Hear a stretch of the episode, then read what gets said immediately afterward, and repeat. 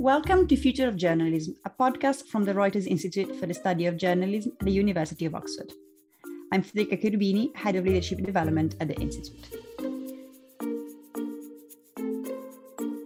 This is a special series of our podcast, and it's dedicated to the Digital News Report 2022.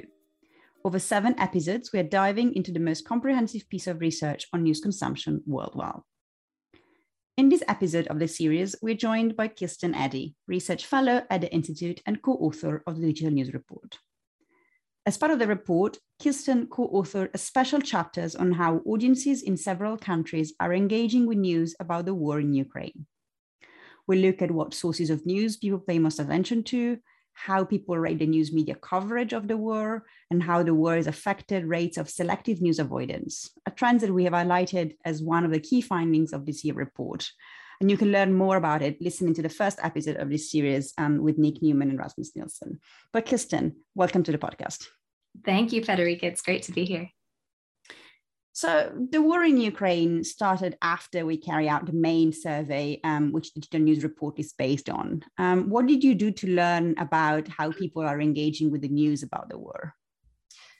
As soon as the war in Ukraine started, we really wanted to better understand how people have been accessing news about the conflict and to see what impact this might have on some of the trends that we'd found in our main survey.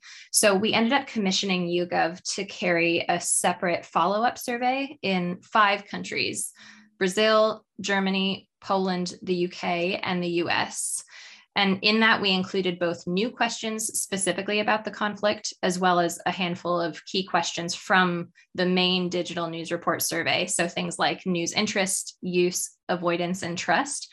And this allowed us to, to directly compare our pre conflict results from the main 2022 survey and the during conflict follow up survey. Why did you choose um, these specific countries? We chose these countries because they helped us to gauge both differences and similarities based on different levels of proximity to the conflict, uh, ranging from Poland, which directly borders Ukraine, to countries like Brazil and the US, which are on entirely different continents. Um, across these five countries, um, what are the news audiences saying about how closely they're following the conflict? Across all five, we find that a majority are following the conflict at least somewhat closely, though the attention is highest in Germany, which is not just geographically close to Ukraine, but it's also a place where ordinary people are, are feeling the effects of the conflict on things like energy prices.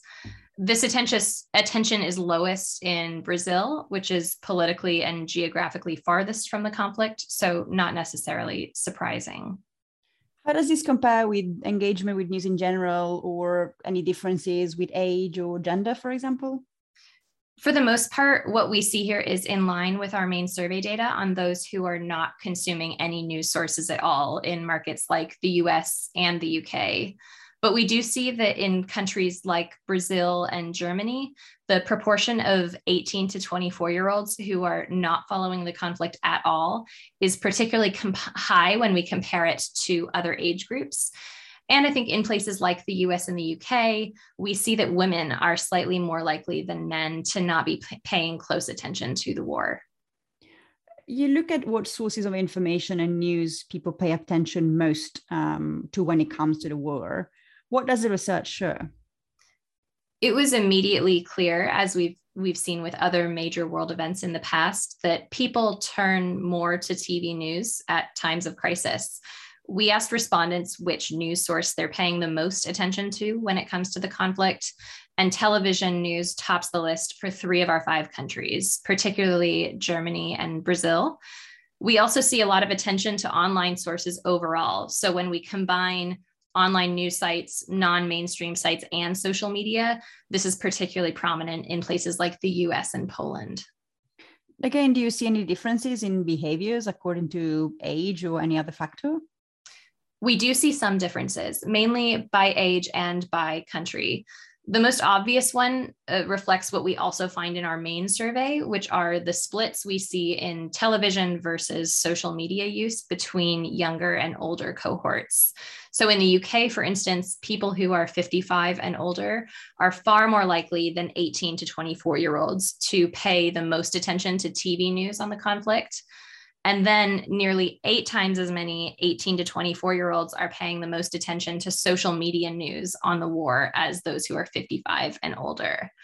And we also see that TV is a dominant source about the conflict in countries like Germany, but social media is uniquely important in a country like Brazil. You also poll people on how much they are avoiding the news, um, meaning we can compare levels both before and after the beginning of the war. Did you see any shift in any of the countries you look at? And can you actually put it down to the war in particular? Yeah, we were particularly interested in, in whether some of the key trends that we found in our main survey, especially as, as you just noted, increases in news avoidance, were reversed by the extensive, extensive coverage of this war. And we actually find little evidence that these trends of news avoidance have been reversed, even temporarily. And in some cases, we find possible evidence they've actually been accelerated from it. So in Germany, Poland, and the US, the proportion who say that they sometimes or often actively avoid the news has actually increased. News avoidance in Germany is up by seven percentage points just from shortly before to during the conflict. And to put that in context, that increase that we see in just two months is larger than what we saw in the five years from 2017 to 2022 in news avoidance in Germany. This isn't necessarily surprising because we know that one of the main reasons that people avoid the news is because of the negative effect that it has on their mood. And we also know that war coverage is, of course, you know, by its nature, deeply depressing and concerning. Mm-hmm. Uh, but in some countries where news avoidance was already quite high, like the UK and Brazil, we don't see evidence of a further increase but we also don't see a decrease in these places either. And I, I think in terms of, of your question of, you know, whether we can truly attribute this specifically to coverage of the war, no, I, I, think it's important that we be cautious about this. I think just to take one example, we do know that other major domestic stories, for instance, the Partygate scandal in the United Kingdom, were unfolding at the same time as the conflict. And these may have also influenced people's attitudes and behaviors around the news. That's super important. Um, thank you. But so these people who say they're avoiding the news, are they shunning it completely or is something more nuanced um, occurring? This is a, a, great question. We do see that in places like Poland, despite the increase in news avoidance, the proportion of people who say that they access news several times a day did substantially increase. And in Poland, we find that around 40% of people who access news several times a day during the conflict are also saying that they sometimes or often actively avoid the news. So I think what these things together tell us is that news avoidance and news use are not mutually exclusive, and that people can make a conscious decision to moderate their news use or perhaps just avoid coverage on particular topics while still regularly checking in with it. Um, has coverage of the war managed to reverse any of the downward trends? In the proportion of people who say they're really interested in the news? This is a bit of a, a, mixed picture. Like news use, we see the biggest change in, in news interest in Poland, where interest is up from before the conflict. But because declines in news interest have been so steep since 2020, this increase really only represented a return to 2021 levels. In the other countries that we studied here, we really found that interest has either been unaffected or in places like Brazil continues to fall. So I think despite the, the severity of the conflict, it's done little to reverse some of the declining levels of interest in most countries, even in the short term. Um, lastly, Kirsten, you asked several questions around how useful people think news coverage of the war is. Um, what did you what are you trying to find out and what did you find out? yeah. Yeah we we did ask these questions. We really wanted to gauge how people feel about the media's performance covering the war and these were reflective of similar questions that we had asked in the past about media coverage of the coronavirus pandemic. So we asked people to rate how well the news media have done keeping people up to date on this conflict on explaining its wider implications and on providing a range of different perspectives on it.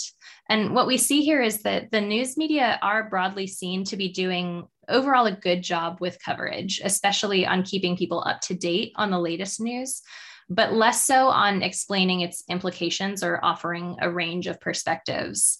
And I, I, think as the war continues, and, and particularly as we you know continue to see new atrocities occurring on a daily basis, it's it's probably likely that providing alternative perspectives is not really going to be seen by journalists as their most pressing task.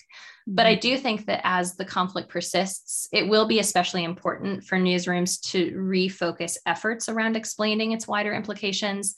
And it is possible that offering some of this helpful context may actually draw in a segment of news avoiders who, who simply want clearer and more relevant information on the conflict. Thank you so much, um, Kirsten, for joining us today and help is, uh, helping us understand um, this complicated matter. My pleasure. Thank you for having me. Our guest today was Kirsten Eddy, postdoctoral research fellow at the Institute and co-author of the Digital News Report. Thank you all for listening to this episode of the Digital News Report 2022 podcast series. You can catch up on other episodes on Spotify or Apple Podcast. If you want to read the report in full, you can find it online digitalnewsreport.org slash 2022. And if you don't want to miss any news from the Institute, subscribe to our weekly newsletter by clicking the link on our Twitter bio or on our homepage. This was Future of Journalism, a podcast by the Reuters Institute. I'm Federica Cherubini, and we'll be back soon.